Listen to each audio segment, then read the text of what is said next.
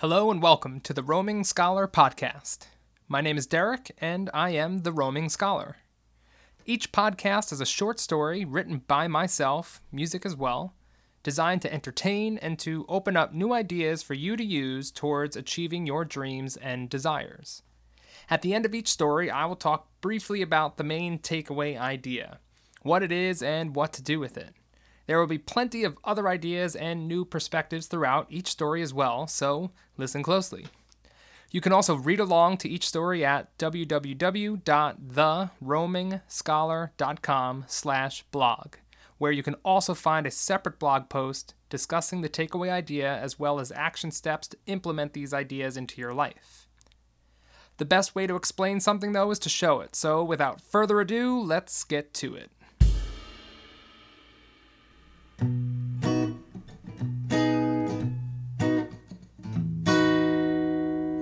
The Toy Rocket.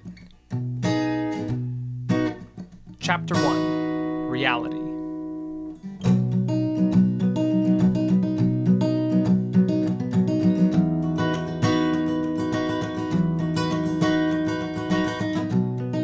George came back to reality with a snap, prompted by his granddaughter Ella giggling to some unknown joke. He came to from a daydream, from some distant world, and usually when this happens, nothing is remembered about what the heck we were daydreaming about. But this time, there was no chance of that. He was in a world of nostalgia, of what if, of regret. He didn't want to regret his life choices, as he was a genuinely happy man. It was more of the sense that he could have had it all the happy bits and none of the drudgery that he accepted and made the best of in his life. He was sitting on the floor watching Ella crawl across the floor, pausing at each toy, block, and really any object to inspect it with that unique blend of curiosity and wonder rarely seen in anyone over the age of 18. He looked down at the object in his hands that sent him on his mental journey, a small toy rocket. It was rubber and probably meant to be a bath toy, but it made it into the bin of various toys that were now spilled all over the carpet in the living room. It was a simple enough object that George had seen before, but maybe also being around his granddaughter, whose life was so full of potential and infinite possibilities, contributed to his trip down the ever-revealing question of, what if? What if I made one different choice, he thought, or made the decision at any number of points in my life to take the risk and follow my heart instead of the more practical path in my head?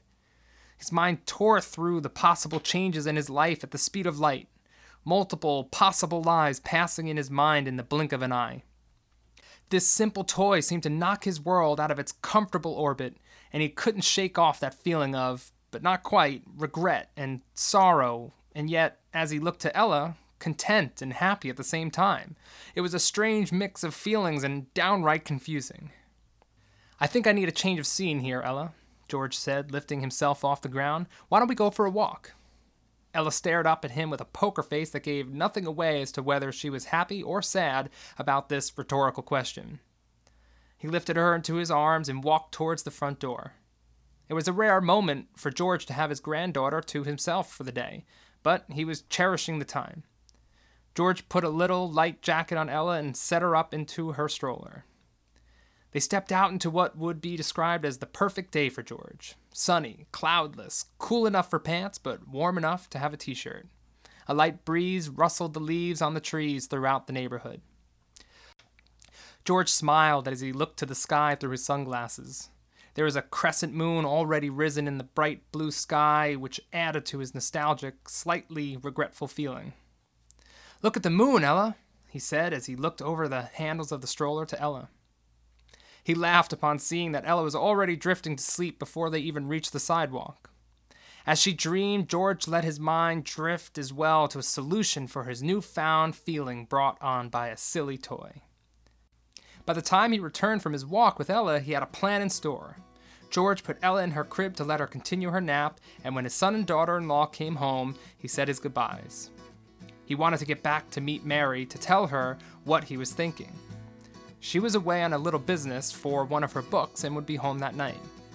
He wanted to have things prepared and ready so he could present his idea to her as soon as possible.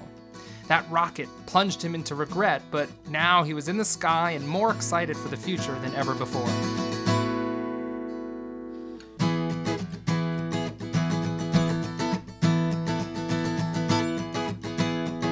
Chapter 2, The Plan. "Mary," George said as she walked through the door. He took her suitcase from her hand, placed it down on the floor, then hugged her with a little more energy than usual. "Well, what has you so excited?" she said. "I mean, I'm excited to see you too, honey, but there's something else, isn't there?" She looked at him with sharp, kind, and knowing eyes. She was smart and direct and exuded confidence in even the most subtle of things, like how she walked or said hello. Mary was short and slight, but her eyes were a gateway to her mind and gave her the presence of an elephant. Then her smile would open the doors, and any reservations you might have towards speaking with someone of her intelligence would instantly dissipate, as you were undoubtedly welcome. George took a moment to look at his wife. 40 years of marriage still left him missing her when she went away. "I'm sorry, what did you say?" George said as his mind caught up to the present. "Oh, yes, there is something I want to tell you. I don't want to bombard you, though. I'm sure you're tired, but I've had an idea, and I've laid it all out to present to you in the kitchen." George was speaking like a jittery teenager asking out his first date, and Mary laughed, enjoying his childish enthusiasm. "Okay," she said, "let me unpack and get settled a bit, and you can tell me." She soon returned downstairs and was ready to hear the idea. George was already sitting at the kitchen table with his laptop open, and a legal pad with what appeared to be a few pages of scribbled notes inside. "All right, George, let's hear it," she said directly, businesslike, but also playfully. "Well, today I kind of went down memory lane a bit, and was thinking about my passion for space and astronomy and how I always had the idea as a kid to build a rocket." George barely rested for a breath before continuing. "Anyway, I thought to myself, well, what are you doing about it? So," he sat up a little straighter, "I've decided to do something about it." Mary listened intently and smiling at the passion in his voice. "Here's what I propose. I want to go back to school. Together. I can take classes on all those things I never got to learn about, and you can maybe take art lessons as you always wanted to paint and draw. Maybe you can do your own cover art on your next book." Mary looked intrigued and, as always, was comfortable with a little silence to think before she responded. "I like it, and sounds like fun," she was now reasoning out loud, "but what about traveling? We were making a lot of plans there," Mary said. "I got you covered," he said. "We are going to pick a location we want to travel to and move there for a year or half a year while we go to one or more of the local universities. We don't need degrees, so we won't really have to worry about admissions, and we can see the sights along the way." Mary looked at him, thinking, still a smile on her face. Again, she paused for a period that would make some uncomfortable, but that was her way. Mary never just agreed or disagreed with something before giving herself the time to think about it. Her eyes spoke before she did and said there was another question that needed answering. "Okay, one more thought. What about our kids and our granddaughter? We won't get to see them as often, and I expect there will be more on the way soon." "I agree, and here's what I think. The first year, we stay a little more local, and we can spend the next year more abroad, like Europe. Then come back to the U.S. the following year, and so on until we get tired of it or just want to be home again. We'll be home in the summers for Ella's birthday and can still come home for holidays, too." George finished with a resolution in his voice that he knew this could work. Mary was working the numbers, so to speak, and then again her eyes spoke first, and she slapped her hand on the table as if to solidify her statement. "Okay, let's do it," she said. And George responded with a simple but huge grin. "Let's get some rest, and we can start really putting it all together tomorrow. Sound good?" she asked. "Sounds great," George said, content and excited. He wasn't sure he was ready to sleep, but he would try. Like a kid on Christmas Eve, he couldn't wait for the next morning to get started.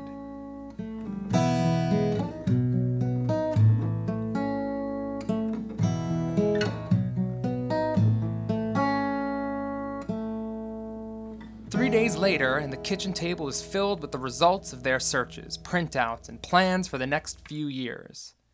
Those 3 days consisted of Google searches, phone calls, taking down notes, and sharing their findings with each other.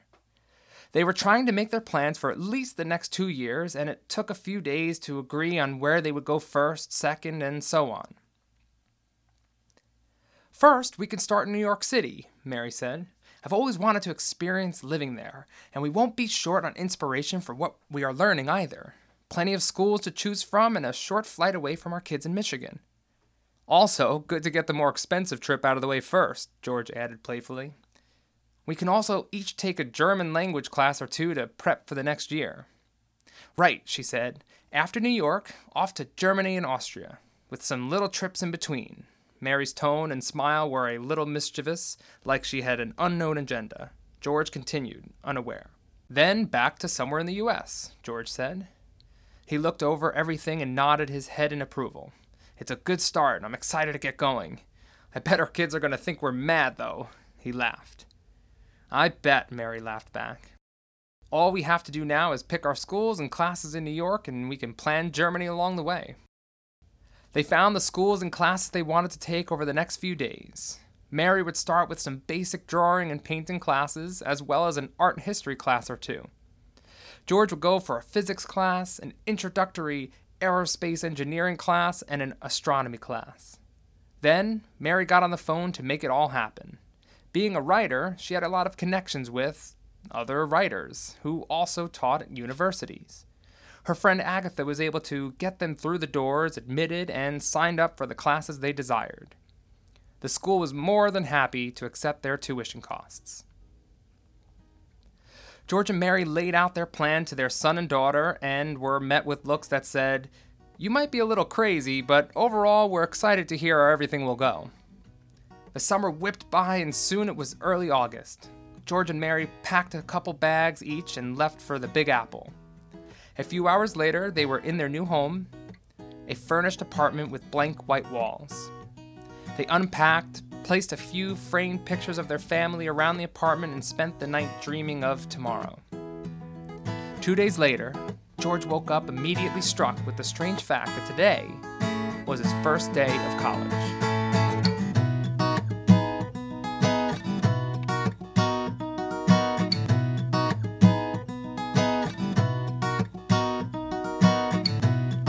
Chapter 3. Stepping into a Dream.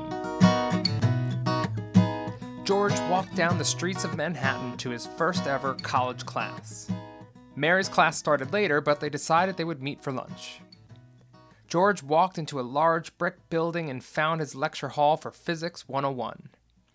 Pen and notebook ready, his thoughts were merely on how funny this all seemed. Most of the students in the class would be freshmen, and he assumed they were all probably wondering why the professor was sitting in the front row of seats. He gave a quiet laugh to himself, amused at the thought. Soon, the actual professor walked in, and class began.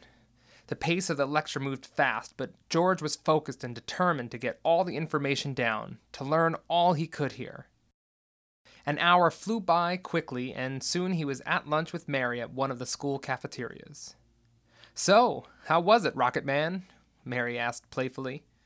"It was great. Definitely got a lot of strange looks from the other kids, but felt great to finally experience a college lecture," George said. "Well, you are strange," Mary said, nodding her head as if confirming some long-held internal debate. "Did you just say it felt great to experience a college lecture?" Mary and George both laughed. "How was it for you? How was art history?" George asked. Mary shrugged her shoulders. "Part of it was great, but part of it I definitely didn't miss. Something about the lecturing, I feel like I could just read a book instead of being in a classroom." "So do it," George said. "The whole idea here is to enjoy ourselves and to enjoy learning something new. You could read a book instead of going to a class and spend time at the art museums and take some tours." George mapped out the plan with his hands. Mary loved the idea. After lunch, Mary left for her introductory painting class, and George was off to an astronomy class. They finished the night with dinner out for some sushi. Before closing his eyes and falling asleep, he took one more moment to take in this new experience they were in and fell into his dreams. Their weekly schedules worked out in such a way that George was on his own on Tuesdays and Thursdays. He had a class in the morning, Introduction to Aerospace Engineering, and then was on his own for lunch. The only class Mary kept was during that lunchtime, and so George would sit in that cafeteria and look over his notes or write in his journal or just do a bit of people watching. On one of these Thursdays, in the middle of October, George was eating his lunch when he found himself looking up at two young men, trays in hand, smiling down at him. "Can we join you?" said the tall, skinny one. George gestured with his hand towards the seats while he finished chewing. "Please," he finally said with a smile. They all introduced each other. Paul was tall, skinny, and was white as a ghost with a simple buzz cut. Stefano was like his polar opposite. Tan skin, long, curly black hair, average height, and an athletic build. Even their personalities seemed opposites, as Paul did most of the talking, and Stefano listened intently, adding to the conversation here and there. They were curious about his story and what brought him to their physics class, which is where they first noticed him, confirming for George that they did indeed think he was the teacher. It became a weekly meeting every Thursday for lunch, and soon their conversations became deeper. George would challenge them with questions about their future plans, and they would ask George his opinion on ideas they had. "What is your plan for when you graduate?" George asked. "Get a job," Paul answered, and Stefano nodded in agreement. Then George challenged them to go look online for the job they would want in the future and look at what it required. The next week, they came back to George and started right away with their experience. "You need 2 years' experience for everything," Paul said before even putting his tray on the table and sitting down in a huff. "And that's for an entry-level, barely doing any engineering at all job."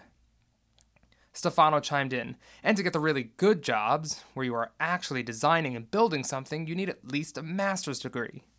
George just sat back and let the barrage come at him. "Yet," said Paul, "we are spending our time taking a class on the history of ancient Greece? I don't understand how that helps me become a better electrical engineer." George put up his hands to stop them going any further and laughed. Okay. Now you have two choices. Complain about the obstacles or find a way around them." George explained to them how Mary chose to pursue her study of art history differently, and they threw around some ideas of how they might get around their obstacles. Each week continued with their meetings and discussing new ways to pursue their goals and dreams. In a flash, it seemed the semester was over, and George and Mary were back home in Michigan to spend the holidays with their children and grandchild, Ella. They couldn't miss New Year's Eve in New York City, though, so they were back in the apartment before they knew it. They were able to watch the famous ball drop from inside one of the buildings in Times Square, thanks to one of Mary's connections. The mass of people in the square below was unlike anything they've ever seen. A bucket list experience they never added, but one that they would never forget. A new semester began with new classes for George, while Mary continued her painting classes and exploring her art history education on her own. The apartment also became Mary's art gallery, with her finished paintings from the first semester filling the walls at George's insistence. "They're not very good yet, George," Mary said, looking at her work almost squeamishly. "True," he said, laughing, "but they will show your progress and keep us inspired." George learned more astronomy and a little about rocketry in his next aerospace engineering course. His schedule no longer coincided with Paul and Stefano's, but they met up here and there to continue their talks. Come April, Mary was taking George on tours at the Museum of Modern Art, the Metropolitan Museum of Art, and other museums. Her knowledge astounded him, and Mary enjoyed showing off a little. They were also beginning their planning for their next venture to Germany and Austria for the upcoming school year. "I don't know about you," George began, "but I think I'm ready for some mountains." "I agree, and we really need to spend some time on our language studying," Mary said. "We have the summer, but you're right, we should get started on that if we are going to really be able to live there for a year." May came, and by this time their apartment had minimal wall space available for any more of Mary's artwork to be hung. The white walls that had welcomed them back in August were now full of color as they packed up their suitcases to head to Michigan for the summer before embarking on the next leg of their great experiment.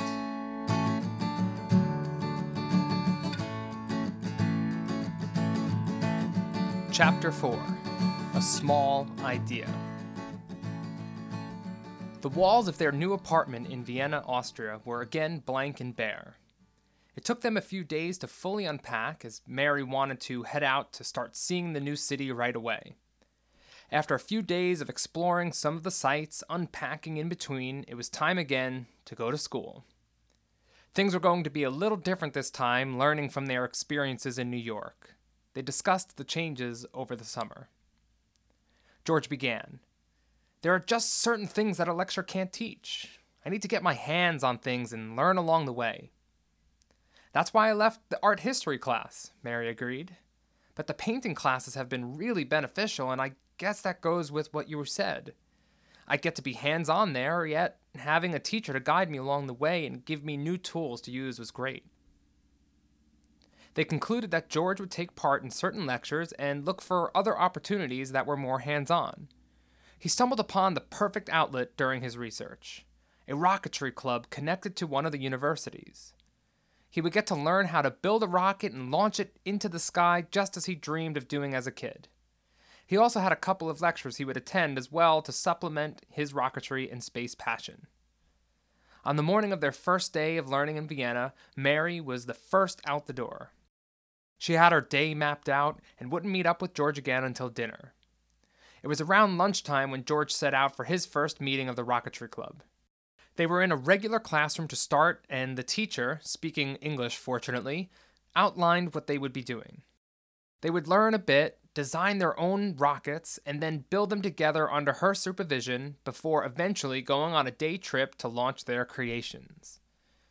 "Okay, everyone," the teacher said after her introductions, "let's start by talking about the basics. What are the essential pieces of launching a rocket?" George raised his hand, and the teacher pointed at him with a smile. "Some sort of propulsion," he said. "Yes," she said with enthusiasm, and George was now attracting those quizzical looks from the younger students as the teacher wrote "propellant" on the board. The quizzical looks soon passed, and George became just one of the students, someone there to learn and to launch a rocket. His lecture on cosmology was next, and he was glad he joined. Mary and George met for dinner, where she told him all about her deep tour of the opera house and her new painting class, another piece of art already in the works to decorate their walls. George recapped his day, but his thoughts were mostly on rockets. Time was flying on their time in Vienna, and the leaves were long fallen from the trees that lined the streets and filled the parks. Mary was a painting machine, as their apartment was already splashed with color from several of her paintings on the walls. George was up and out of the apartment that morning with a quick kiss from Mary. It was launch day for George, and he was excited. He met the group of students and their teacher at the workshop where they had spent the last month putting their original designs together. They more or less looked the same, with varying heights and widths, but George's had the benefit of Mary's colorful touch as she painted him a decal to wrap around the surface. The group hopped on a bus together, rockets in tow, and headed out into the country. "All right, everyone," the teacher said, turning around in her seat to the group of students behind her. "I know you're all excited, and so am I, but remember, we will not be blowing off any fingers today. Be safe. Remember, we launch one at a time, so we can really show off each design and also talk about what makes each rocket successful or not." The bus rocked back and forth as it pulled into a small gravel parking lot overlooking a vast open field. "Okay, here we are. Let's touch some clouds." They all filed out of the bus and made their way to the field. One by one, they placed their rocket on a handcrafted launch pad built by their teacher, discussed their design, and then all took cover to watch the rocket launch into the sky at breakneck speed or explode where it stood. After a few students had their turn, George was up, and he was actually a little nervous. All eyes were on him, it seemed, and not on the rocket. They all hid behind the rock wall about 30 feet from the launch pad as they waited for the fuse to ignite the propellant inside the rocket. The seconds seemed to go on too long, and then it fired off into the sky in an instant, causing George to take a quick breath as his eyes widened in shock and surprise from the sudden ignition. They all stood up, and a few of the students cheered as his rocket raced through the air, indeed touching the clouds. George felt, well, he wasn't sure what he felt, but it was incredible. He had no words to speak to describe it to Mary when he returned to their apartment. It was just amazing, George said. Seeing it shoot off to forever, it was just amazing. Amazing, you say? Mary teased. I'm sure it's hard to explain because I don't think I've ever seen you like this. It is indeed amazing. She smiled, gave him a hug and kiss, and let him stand speechless, still searching for the words. I do know one thing, he said. I want everyone to feel like this. I want Ella to experience this too. I've been thinking about it the whole bus ride back and the walk back to the apartment. I have another idea, Mary.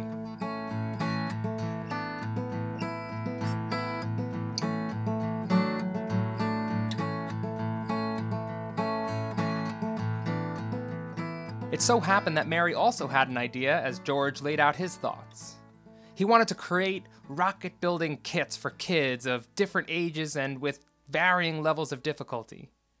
Each kit would have all the necessary pieces to assemble a working rocket that would take off and touch the sky like his did, hoping that they would inspire kids to think bigger and bolder and to chase their dreams. I love it, George, Mary said. It's funny because today I also had an idea for my next book. Wow, that's great, George said. Mary quickly spoke again before George could ask her any questions. I'm just not going to tell you what it's about. I feel like keeping that a secret for now. They both knew at that moment that their experiment of attending classes was more or less over. Not in any regretful way, but knowing that it led them to somewhere they would never have been without taking the steps they did. The next morning, they talked this over and what it would mean for Mary to work on her book and for George to work on his rocket kits. Well, for one thing, she said, I think we should not enroll in any courses or clubs for the second semester and spend time traveling a bit more before really working on our next projects. I like it, he said. And then I'm guessing it's off to Chicago? He knew where this road led. Every book Mary ever wrote, she penned the final pages in Chicago. The city was driving distance from their children in Michigan, and the city atmosphere inspired her. He couldn't deny that he loved being there as well. When the semester closed, they decided to not return to Michigan for the holidays and use the extra time to travel. They visited cities in Austria, Germany, and Switzerland. Mary even surprised George with a day trip to a mountaintop observatory in Switzerland, which was, as Mary intended, the highlight for him. The warm weather seemed to rush in around them, and the flowers popped up everywhere. It was time for their journey abroad to end, but it felt more like a beginning to George.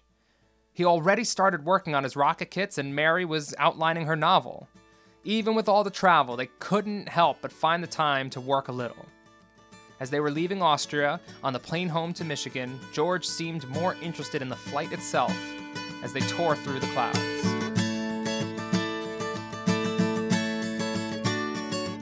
Chapter 5: An Unexpected Opportunity. The next year and a half flew by and took George to an unexpected destination. In his wildest dreams, he might have imagined his path winding up there, but that was unlikely even with his great imagination. Mary and George spent that summer after leaving Austria planning and outlining her book and designing and creating his rocket kit. Then, as the first week of September came, they were moving to Chicago, propelling things forward like a slingshot for George. The once again blank apartment had a package resting on the kitchen table when George arrived home from a day working out at a local coffee shop. George grabbed a knife to cut the tape as Mary looked on, almost as excited and nervous as George. Inside was the first completed version of his rocket kit, sent to him for approval by the manufacturer he connected with over the summer. "It looks great," said Mary. George said nothing, but there was no look of disappointment on his face. He read every inch of the box that described the interior contents. He slowly opened it and pulled out the pieces and the instruction manual and extra educational material on rockets. He looked up at Mary with a smile. "So far, so good," he said. Then sat down at the table and began reading every inch of the instructions and spent the day putting the rocket together, making sure the instructions he wrote made sense. A test flight back home in Michigan the following weekend, and he was able to finally feel that it was ready. Right before the holiday season, George's rocket kits were available at major retail stores. By the time summer rolled around again, George was swamped with managing his new booming business. It wasn't money that George needed, though, so he decided to bring in a CEO to run the business logistics and make everything run smoothly. Then he decided he wanted to have a team to help him create more of these kits, but for different things, learning through little projects. It just so happened that he had reconnected with his fellow classmates from New York City, Paul and Stefano, the month before. "George," Paul said over the Skype call, "our savior." Paul raised his hands up to the ceiling as Stefano sat next to him, smiling, taking up slightly less of the screen. "What do you mean?" George asked. Stefano let Paul do the talking. "Well, after the first semester, we went to our counselors and made a deal. We could work or intern for credits to replace any courses that didn't pertain directly to what we wanted to do. That, along with summer classes, we graduated a year early and have our 2 years experience. Well, 3 years." Paul was speaking fast and cheerfully. "Wow," said George, genuinely amazed at their progress. They told him more about their internships and all they've learned. So, 1 month later, when he had the idea to put together a team to help create other kits like his rocket one, they were the first two to pop into his mind, and they jumped ship to Chicago in a heartbeat. By the end of the summer, things were really coming together. George was able to help the team create new kits, and the CEO, Charlotte, made the whole machine run without a hitch. The kits made learning fun again, and kids and adults alike were loving them. Rockets were shooting into the air across the country, as well as telescopes being built and mini robots. As exciting as all that was, it wasn't the unexpected and truly incredible destination that he was heading towards. That came in October. Mary was just about finished with writing her book and decided she would finally tell George what it was about. He had been hounding her the whole year they've been in Chicago, and even at his busiest times with the business, he still found time to tease her and ask what the book was about. Finally, nearing its end, she gave in over dinner. "It's about you," she said, and George sat up straight in surprise, and a well of emotion filled him. "I just thought it was so amazing how you decided to take us back to school, and looking at all that's unfolded since then, I wanted to write about it." I don't know what to say," George said. "Can you make me a little taller in the book?" he finally said, and they both laughed. A small tear escaped from his eye. He was filled to the brim with love from and for Mary. "It's a mix of fact and fiction, and I think it's going to be my best book yet," Mary said. They sat in silence, and all the words that could be said or needed to be said were done with a look and the touch of a hand. The next morning, Mary let George read some pages from her first draft of the book about him. Then, they sat down for breakfast in the apartment and turned on the news. "All right, everyone, strap in, because this next report is out of this world," the newscaster said. "Elon Musk, the founder of SpaceX, has just announced this morning that they are going to launch their first commercial flight into space next year." Mary and George listened intently as the newscaster continued. "They are going to take applicants, and the requirements are that you pass a health examination and pay up the small sum of $5 million. "Well, that puts me out of the running," said the newscaster, "but maybe one of our listeners will be orbiting our planet next year." Mary and George looked at each other, and Mary started. "You want to apply, don't you?" she said. "I don't know. I would love it. I'd be scared of it, but I'd love it. I'm almost 70 years old, though. I'm sure they're looking for someone younger." "Oh, stop," Mary interrupted his rambling with a wave of her hand. "Would you do it if you got chosen?" "Yes, I would," he said. "Then you're applying," Mary said with distinction, "and I might not be as close to finishing my book as I thought." After 3 months of waiting, watching the news daily for any hints of when they would hear back from SpaceX, a phone call came for George. Mary put her writing down and stood to stare at George on the phone. Yes, this is he. Okay. Yes, I understand. Thank you. And he hung up the phone and turned to face Mary with the biggest childlike grin on his face that said it all. He got it. They hugged, and George spun her around like they were in a movie. I'm going into space, he said. I can't believe it. I am definitely adding to this book, Mary said, and they both laughed. George called his kids, and everyone he knew, as calls came in equally as fast as the names of the first people to go into space on a commercial flight were released to the media. George was by far the oldest, along with a young girl in her 20s who was a genius millionaire, and a man in his 40s who was a famous travel writer with a TV show. The launch date was 9 months away, and in the meantime, they would all be shipped down to NASA's astronaut training facility in Florida to make sure they were physically fit for the journey, and also to go through a less rigorous crash course of all the knowledge that astronauts must know to make the cut.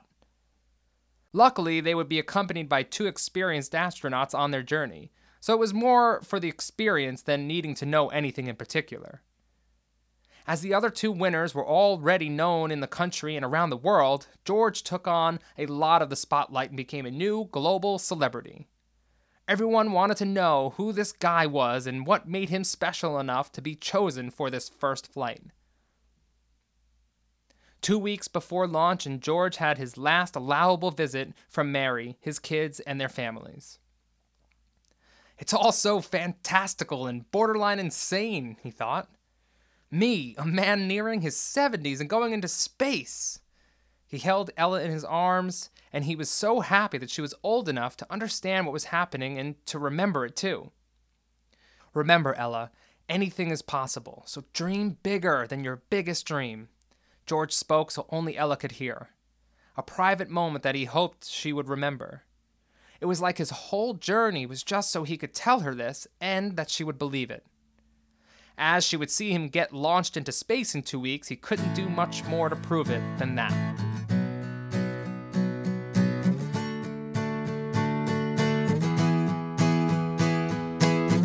Chapter 6.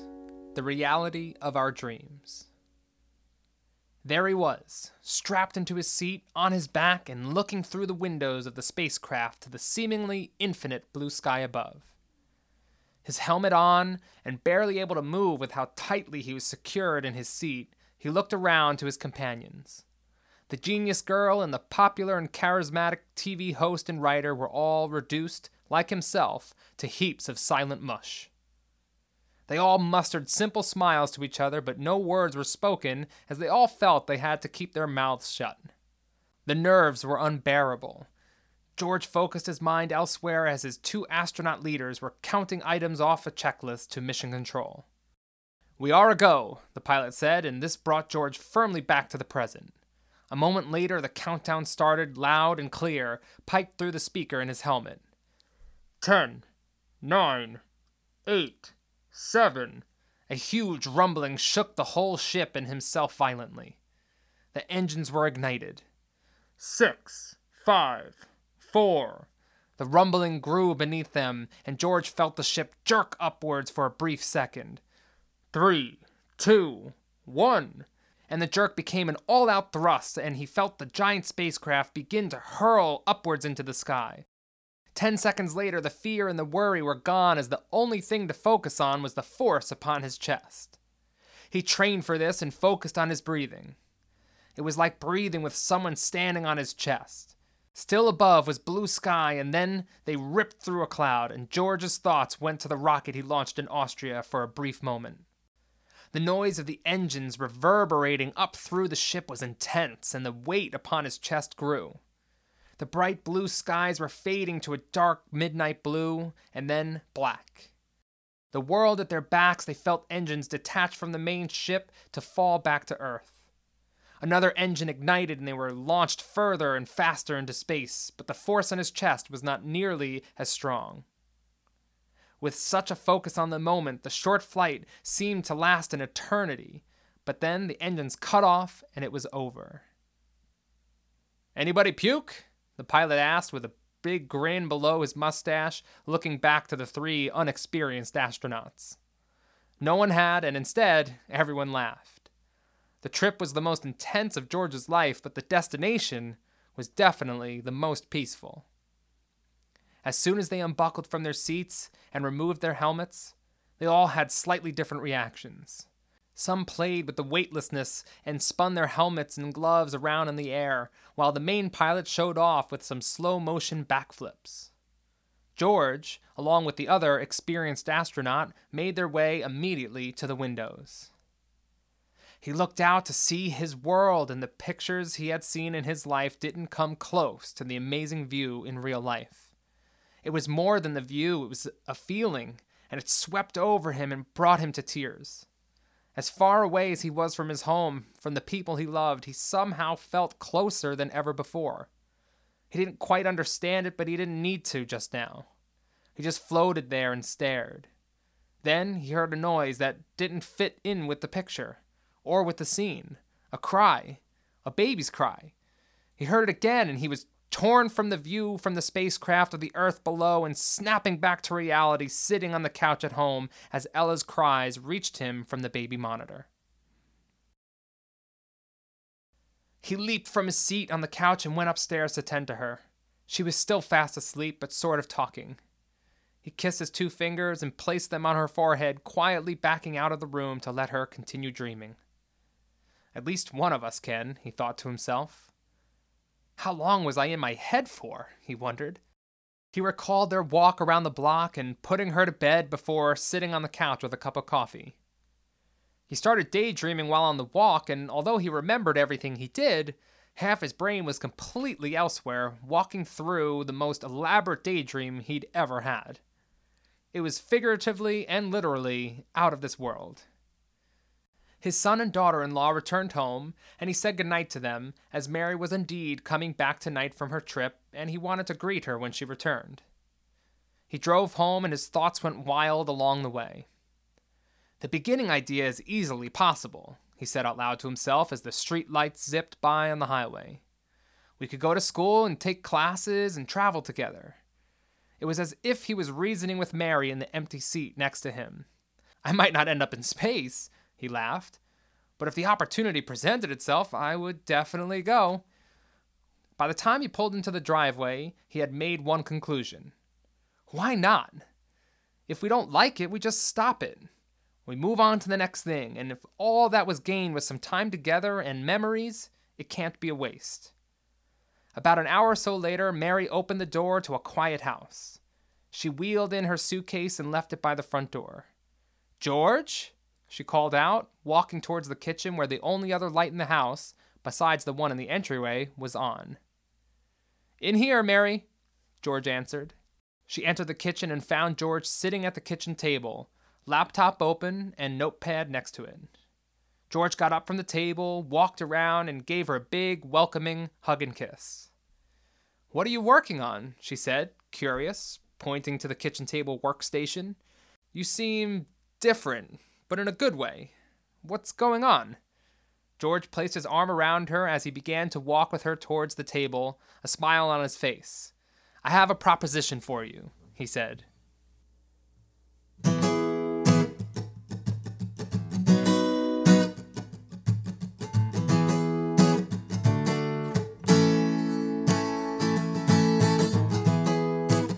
Before we get talking about the story, let me first just say thank you for listening. And I hope you enjoyed the tale of George and Mary.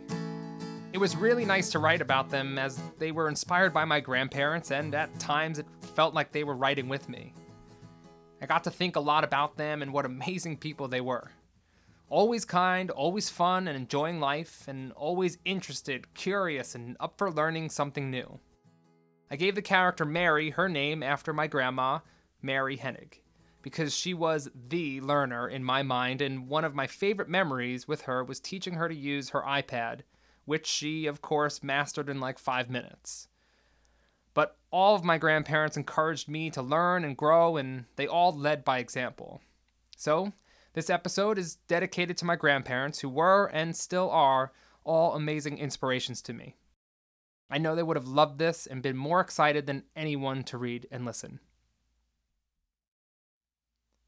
Okay, now let's get down to business. There were a lot of themes in this story, and all my stories will touch upon multiple things, but there's one main point that I was trying to make with this story. The most important thing for creating something new, for chasing a dream, achieving a goal, and so on, is to just get started. At the end of the story, after George dreamed up an amazing future, he decides to just go for it. The probability of his journey leading him to a trip into space would be slim, but if you like the idea of something, then the first step is literally to take the first step. That's how it was for me with this podcast. I loved the idea, and after going through the whole process, I still do. But I would never have known if I didn't just take the first step and start writing. Will people love it? What if they don't? And all those questions like that can stop us from moving forward, waiting for things to be perfect. Is this first podcast perfect? Probably not. Will the next one be better? I think it really is. And that's the point. You'll get better. Your dreams will change and morph as you pursue them, but if you wait for all the steps to be known or the pathway to be crystal clear, you'll be right where you are in 10 years still waiting. So get started now and adjust course along the way. I hope this story encourages you to think about your dreams and your goals and to push beyond any fears or doubts you may have. Now, what about finding your dream? What if you're not sure what you want or are really stuck figuring out that first step? That's one of the main focus points in my coaching and particularly the Architect program, where we design from the ground up your life picture. And we don't do this by taking a career test. We start with some dreaming and imagining amazing futures like George did.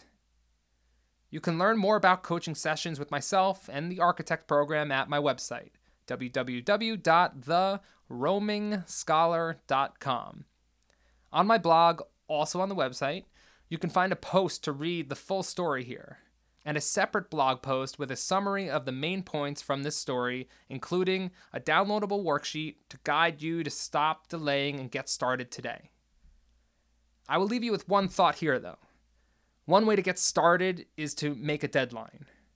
Not an arbitrary deadline, but like I did. I promoted the launch of this podcast to be launched on September 5th, and so I had to get it done. Make it reasonable and accomplishable, but make it real. Okay, that's it for this episode of the Roaming Scholar Podcast, and I hope to see you next month as we step into the Old West with some bandits in The Missing Sheriff.